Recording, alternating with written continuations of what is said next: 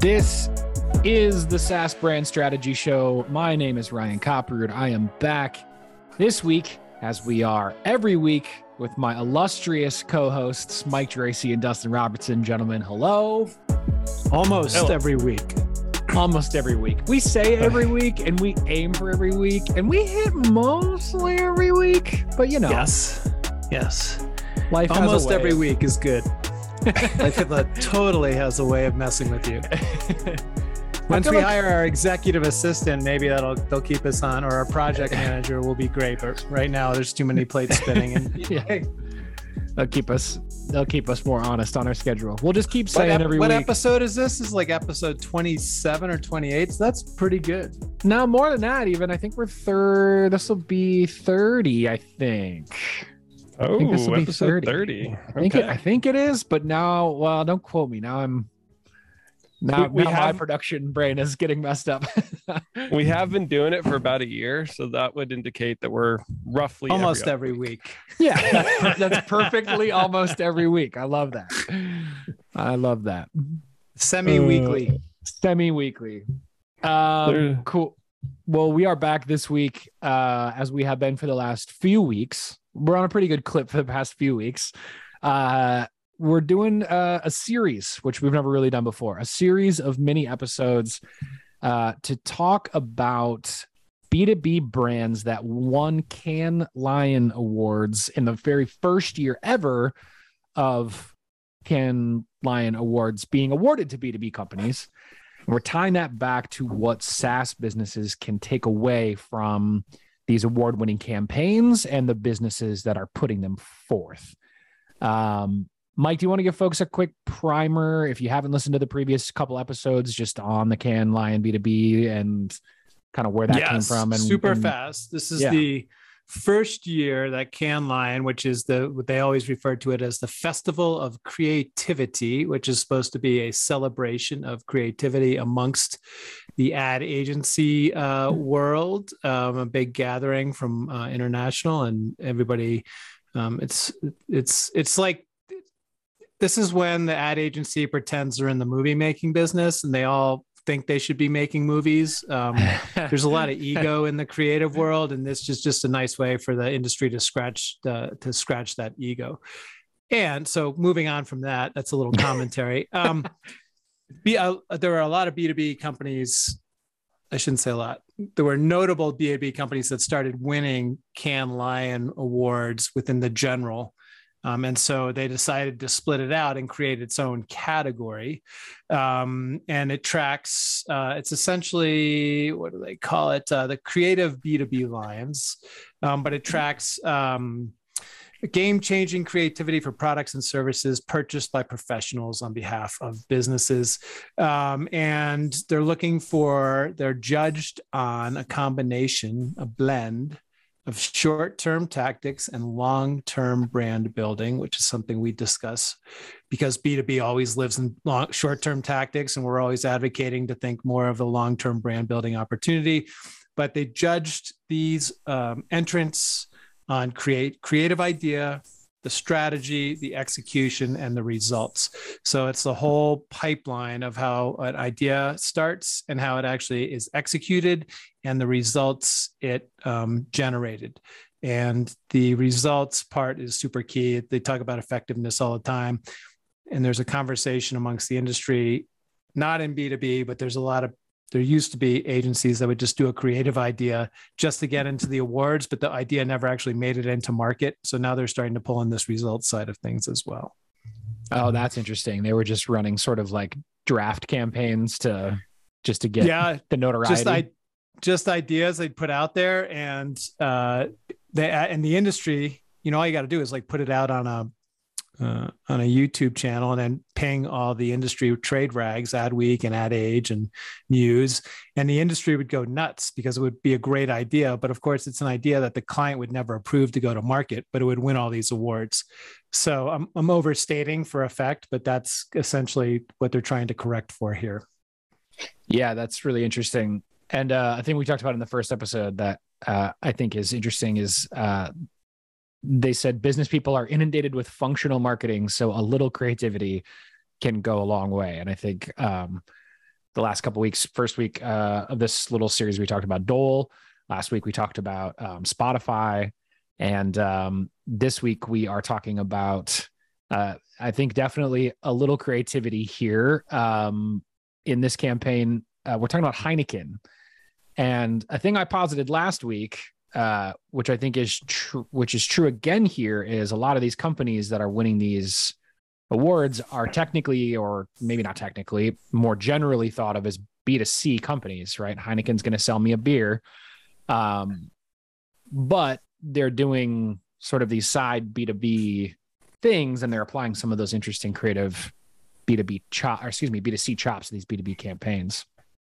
Um, Heineken, should we dive into it? Everybody ready? Yeah. Let's do it. Okay. So Heineken uh, ran a campaign connected to uh, the pandemic. And I am going to go ahead and just play the audio for you so you know what we are talking about. Here is uh, the Heineken campaign Cannes Lion winner uh, titled The Unwasted Beer. Now you can imagine the level of devastation there is across the hospitality I mean, industry. It's an situation for public Bars and restaurants are being forced to throw out old beer, which is causing concern for sewage systems. Our treatment plants could fail, could result in a fish kill, or it could result in prosecution. If you can't serve 19 million points, what else do you do with it?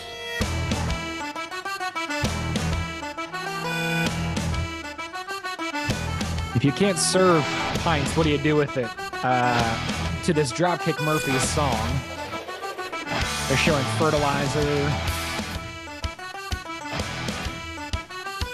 We took in 5,000 tons of Heineken beer. We produced biogas from our digester and harnessed this through our combined heat and power plant, enough to power 1,000 homes per day and heat a care home in the local community. We would never have thought that we were producing kegs of beer to feed animals and to create biogas. One of the byproducts from the beer, which is called digestate, is a valuable nutrient-rich fertilizer spread on local farmland. So they're showing animal feed, fertilizer, green gas production. Yeah, you can tell. You can fade out. Yeah. You don't want to hear all of the Dropkick Murphys, Mike? I do. I do. I like the Dropkick Murphys. You haven't heard the song 19 million Not times since before? not since uh, St. Patrick's Day, forty Yeah, times right. at the bar. Um. All right, we can stop it there. The most, the rest of it is just text on screen over uh, the Dropkick Murphys, so we can we can keep moving. But um, So just to to- summarize, yeah. So to summarize, uh, what Heineken did uh, during the pandemic was uh, they bought back kegs of beer that couldn't be sold in pubs because people were quarantined and unable to go sit around a bar together. Uh, and instead of the small businesses who had already purchased those kegs taking a loss on that beer that they would eventually either have to drink out of their personal stash or dump down the drain, Heineken thought, um, why not buy that beer back off of our accounts? Pull it back into storage, and before it goes bad, let's see if we can turn this beer into something else um, that has a net positive impact and potentially an additional revenue stream. They uh, created animal fertilizers out of this undrank beer. They created um, some some bio uh, green gas product uh, for energy. Um, they created uh, fertilizer for for farmland and talked about basically putting um, eight million pounds worth of of dollars of dollars of money back into um, into their accounts pockets by buying this beer off of them and then doing something positive about it and then like i said made made this campaign to kind of tell that story the unwasted Yes. beer The unwasted beer. Um, hyper local campaign. It was Ireland only. Um, it was done out of Dublin. Um, and they got uh, the subcategory this was in, which will bring a lot of this, make it obvious, is corporate purpose and social responsibility. sure So if you think greenwashing, you're correct. I mean, literally, you could, if you build off of the green Heineken bottle, you can call it greenwashing. yes Yes. Yeah, it, it, um, they also mentioned in there that uh, the competitors followed them. So once they figured out how to do this, or there there was a way to uh, recycle, I guess the unspent beer. Um, Yeah. They, they they mentioned the competition followed. They do mention something about Guinness in there. I think Heineken might own Guinness. Um, this was in Ireland, so I yeah I thought it was weird that it was Heineken led because you would think yeah again what's that concept Yeah. general in the mind but again, it's in Ireland, so who, who am I to comment on that? Uh, love the Dropkick Murphy soundtrack. also, I was surprised that they're playing that in Ireland, but um, seems cliche. But uh, yeah, cool music. So would- it was a cause, you know, like cause marketing. But the reality is, it probably took way more energy to make the beer and then to convert it back into something you can reuse. This is not a sustainable thing to do. It, it solved a one-time problem and they want credit for it. So they made a campaign around it. it's it's fun to watch. It's cool, but um, I think this is uh, not that innovative, and um, it it you know do the right thing and um, don't seek praise for it. Yeah, and so I would to bring this into the SaaS B2B world, this is what we would call a lightning strike. and that it's something that is hyper local that can make a lot of noise uh, well beyond the boundaries of the market that you're operating in. Um, and, you know, the video, Ryan, that you were playing is likely what they submitted as part of their awards entry to summarize everybody will generally do a video about you know here's what the campaign did blah blah blah blah blah as part of their entry and i'm guessing that that's what that is. Yeah. um, and you see at the end they talk about 37 million impressions. So it's all about when we talk about results that's you know what they're starting to base it on. It was like it's not they said they bought back 250,000 kegs from bars you know they did all this stuff um, but at the same time it's like well it basically generated a lot of publicity for us which is the effectiveness thing. Um, but from the again from the lightning strike side of things small localized hyper timely in a way that everybody's like oh that's rad. And then boom you could it goes out across you know the rest of the world or some of the rest of the world. And then what we're always talking about is being a leader in a category is people follow you. They're like, oh, we got to do that too because that's super rad and that's kind of easy to do. And look at all the the positive vibes that it's generating for the brand. Totally. Yeah, I think there definitely is like I I agree in general, Dustin, that there's definitely a, a greenwashing component here. Uh the the tagline is when we couldn't serve beer, we served the planet, which is a little a little grandiose, uh, if I might say. Like it just feels like a little bit like so a little little additional braggadocio uh, put into that that whole concept. But I think um I think particularly if you think about the category, read the category for me one more time, Mike. Uh, corporate purpose and social responsibility. Yeah, and so like I think I think there's definitely something to be said for we we think we Uh, we have a responsibility as a business to not saddle all of our accounts with this beer that's going to go to waste. So what are we going to do instead? And if you look at it from that perspective, the instead component being something that is a net positive and to your point Mike is also like getting some folks to follow and and say well we should be responsible if they're being responsible or we're going to look irresponsible is is I think you know that that all tracks more and makes more sense. If this was just an ad campaign they were running with this video, I'd feel a little bit like, mm, this feels Yeah. a little less. So Ryan, you probably know this. The the micro brew um, tr- uh, craze is, or I wouldn't even call it a craze. Just the culture is is all over Minneapolis. It's one of Yeah. the things I like about that city. But when you look at some of the hyper local microbreweries and how they actually do similar things to this where they'll take the waste and they'll share it with farms and then the farms use it for fertilizer or feed that comes back in another way into the beer so there's a circular Totally. component to this i think this is maybe a way for heineken to kind of be like oh wait we can do that too at scale because it's always seems to be at some of these more interesting brew, uh, micro brew pubs is that's part of their story it's part of the experience is Yep. yeah we're brewing the beer but look what we're doing with the with the uh the waste from that brewing we're sharing it across all these other things is Totally. that does that sound right Absolutely. I think uh there's like a there's a waste not want not mentality with those smaller businesses right? Like we we our margins aren't necessarily super high to begin with. And for them to be successful a lot of them have rents in high places. And so or high rents in in the locations that they're in. And so i think like finding other ways to both be responsible particularly minneapolis we're a pretty green city and green friendly city. So be responsible environmentally but also be responsible with you know your cash flow and, and finding other ways to sort of make uh make ends continue to meet um yeah. And so it's interesting like is heineken then influenced by the micro brew industry or the craft brew industry to be like oh this is how they're being responsible with their production? You know we should do that on a more macro scale Yeah, totally. And to Dustin's point, just about the amount of resources that went into going back out and getting 250,000 kegs from bars and the reprocessing, like the energy that Totally. went into that was was huge. And they could have just you know, like given away everybody got a free keg of Heineken. yeah right right that would have been one way to do it here you, all you got to do is come down to this uh come down to this pub, go to your local pub and claim your keg. You get handed a, a uh you get handed a mask and a tap handle and they're like here you go Totally. Go figure it Free out. beer. yep Heineken sponsoring COVID 19. right right I mean, but Bring- honestly, that that would have probably been better for the environment to just give the beer to people to drink, as opposed to spending all this energy to re- remake it into something else. So, I guess the the lessons here is if you're going to do a cause based marketing message, make sure you've done your research that it's authentic and you there actually wasn't some lower impact way you could have solved the problem that you were solving. Yeah.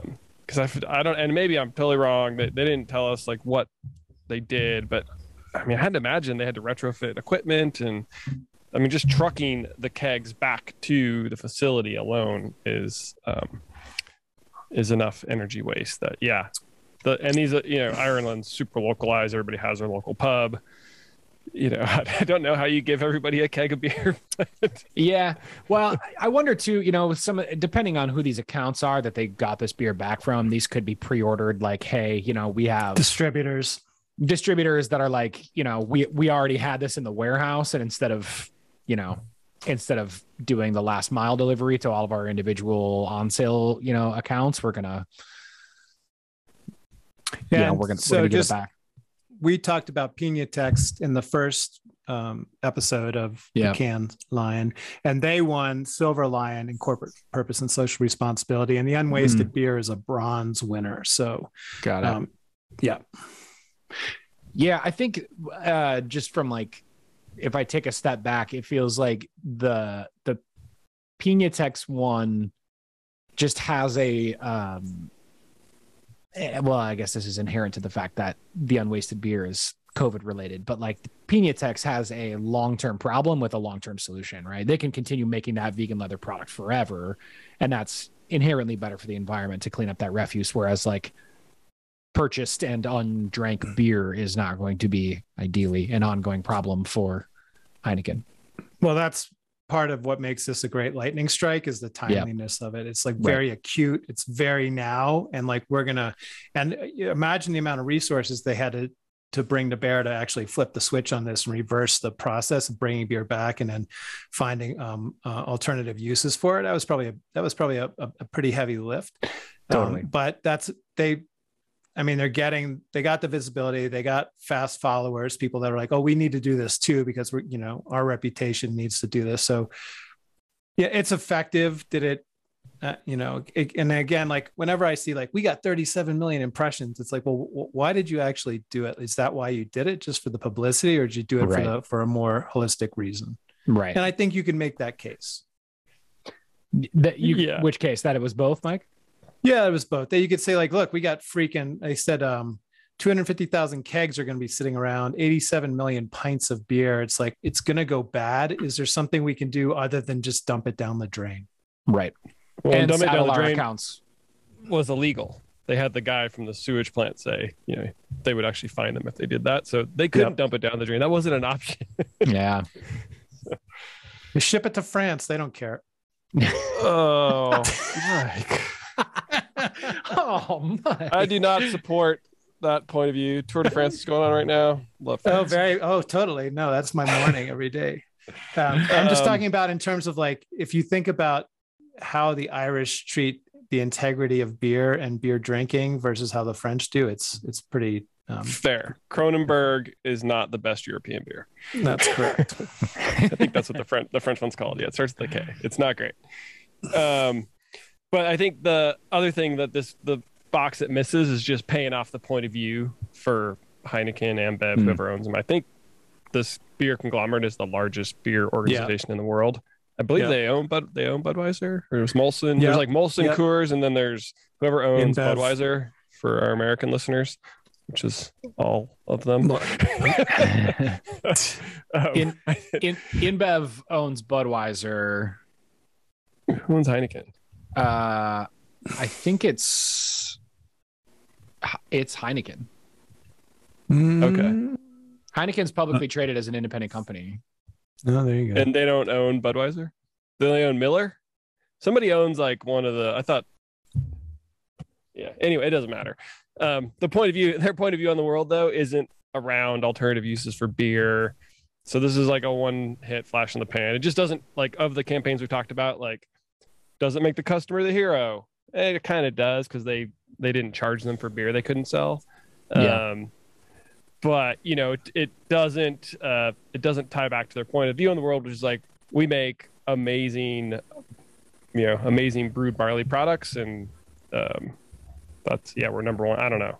It just doesn't. It does. It misses on that, and maybe that wasn't the point. But all the other ones have been able to check that box and go Yeah. back to like, hey, Dole, we own pineapple, and we have this amazing message around pineapple that is sustainable and is going to live on forever, and it's going to change the world. Right. Um, Spotify, you know, we have this amazing message around music, and we did a campaign to highlight our advertisers. Heineken, I mean, it's cool. Whatever. I Yeah. Yeah. Well, and it says like again, you go back to the criteria, connects with customers, improves brand health, and ultimately drives growth. I'm not sure how it drives growth unless you're looking at the the results of the publicity that the program generated. yeah, I have warm and fuzzies about Heineken as a brand now because I feel like they did something good for the environment and good for local businesses. So I'm going to buy more beer. Yep. I, one thing I, I do think they could have done, and maybe this is a takeaway for SaaS businesses listening, is I think they if they if they had wanted to, they could have made this more about like a macro sustainability trend inside of the business. Like Mike, you made a comment about greenwashing, green glass. Like, what if they what if they had gone? This is the thing that happened. Here is the current event in the world. We're gonna do a lightning strike around that current event, but we're gonna tie that into like a a more significant like move as a business to be more sustainable, be more, you know, it, this could have tied into all of their production practices, what they do with their grain, where they get things from. And like that, like now we're talking about something where I would feel like this was a more holistic thing. It was a more thoughtful thing. It is a more meaningful thing because it's about an ongoing like commitment to these types of things, Yep. not opportunistic because of what they had to deal with. Yeah. So the famous, whenever you're talking about CSR programs, um, what best practices kind of encourage you to do is like, okay, we're going to do this. Then what? Like if you Yeah. can't answer the then what question in a way that's going to be continual and um, repeatable and scalable, then it just comes off as a stunt and that Yeah. doesn't actually do your brand. That gets you into the greenwashing sector. Totally. And and to be fair, again, like if they would have embraced the green part of this, it, they could have had some fun with it. But it seems um, it seems super super earnest. And I think they did celebrate their customer a little bit, not like actually the end customer, but the way they featured the people that did end up using this repurposed beer. Um, that makes them feel good and makes them feel like, oh yeah, Heineken's making me look good. So I think there's a little bit of that uh that exists within this execution but you know is it scalable is it repeatable um can it be a, a, a to your point ryan is can it be a demonstration project that we can use throughout the world throughout Yeah. all the brewing stations that we have around the world can we start incorporating this the same way that Pinatex is doing it Yeah. And I think I think, you know, with your brand, I think like I think it's I think another takeaway maybe is like if it feels like it's more about you than it is about your customer or what you are trying to do, like you've probably lost the plot. and that I think is maybe what this smacks up a little bit for me is this feels more about Heineken than it feels about anything else, and that is gonna everyone's gonna pick up on that whether consciously or subconsciously, and so make sure that if you're doing something for good, to your point, Dustin, don't do it for the eyes on the good that you're doing. Do it for the good and let that take on a life of its own if in fact it will take on a life of its own. Yep. Don't submit for an award. but but they, they, they got one. So hey. they did. They did. They did. Um, anything else? Anything we missed, Mike? Nope, pretty straightforward. Cool. Sounds good. Lightning Uh, strike. Lightning strike. Yes, I do. I, I guess one last thing I will say is the timeliness component was crucial, and I think if if your business can take away anything out of this is is if you can mobilize the resources around a current event and do something as a business that is meaningful around that current event clearly that is the reason this worked and the reason that this was what it was was it took advantage of that current event and they mobilize the resources to do a lightning strike related to that current event if you take anything away from this i would say look for those opportunities in your market to seize those opportunities to to to do a lightning strike to be different to show um, what you give a shit about as a business one little nugget one little takeaway Amen. all right. That's it for this mini sode. Uh, this is our penultimate episode on the B2B Cannes Lion Awards this year. Uh, we've got one more final one next week. And uh, yeah, we'll be back to talk about that little teaser. We're talking about Strawl, a indestructible drinkware brand, and the campaign they did. Um, we'll be back with that episode next week. Until then, have a great week. Uh, subscribe if you're not, if this is your first time. Uh, if you want to share the show with somebody who you think might appreciate it or learn something, we would appreciate you. You can learn more about what we do uh, at drmg.co or send us an email as always at hi at drmg.co. Mike, Dustin, thank you very much for your time. Thanks, Ryan. Appreciate you as always. Radical. We will see y'all next week.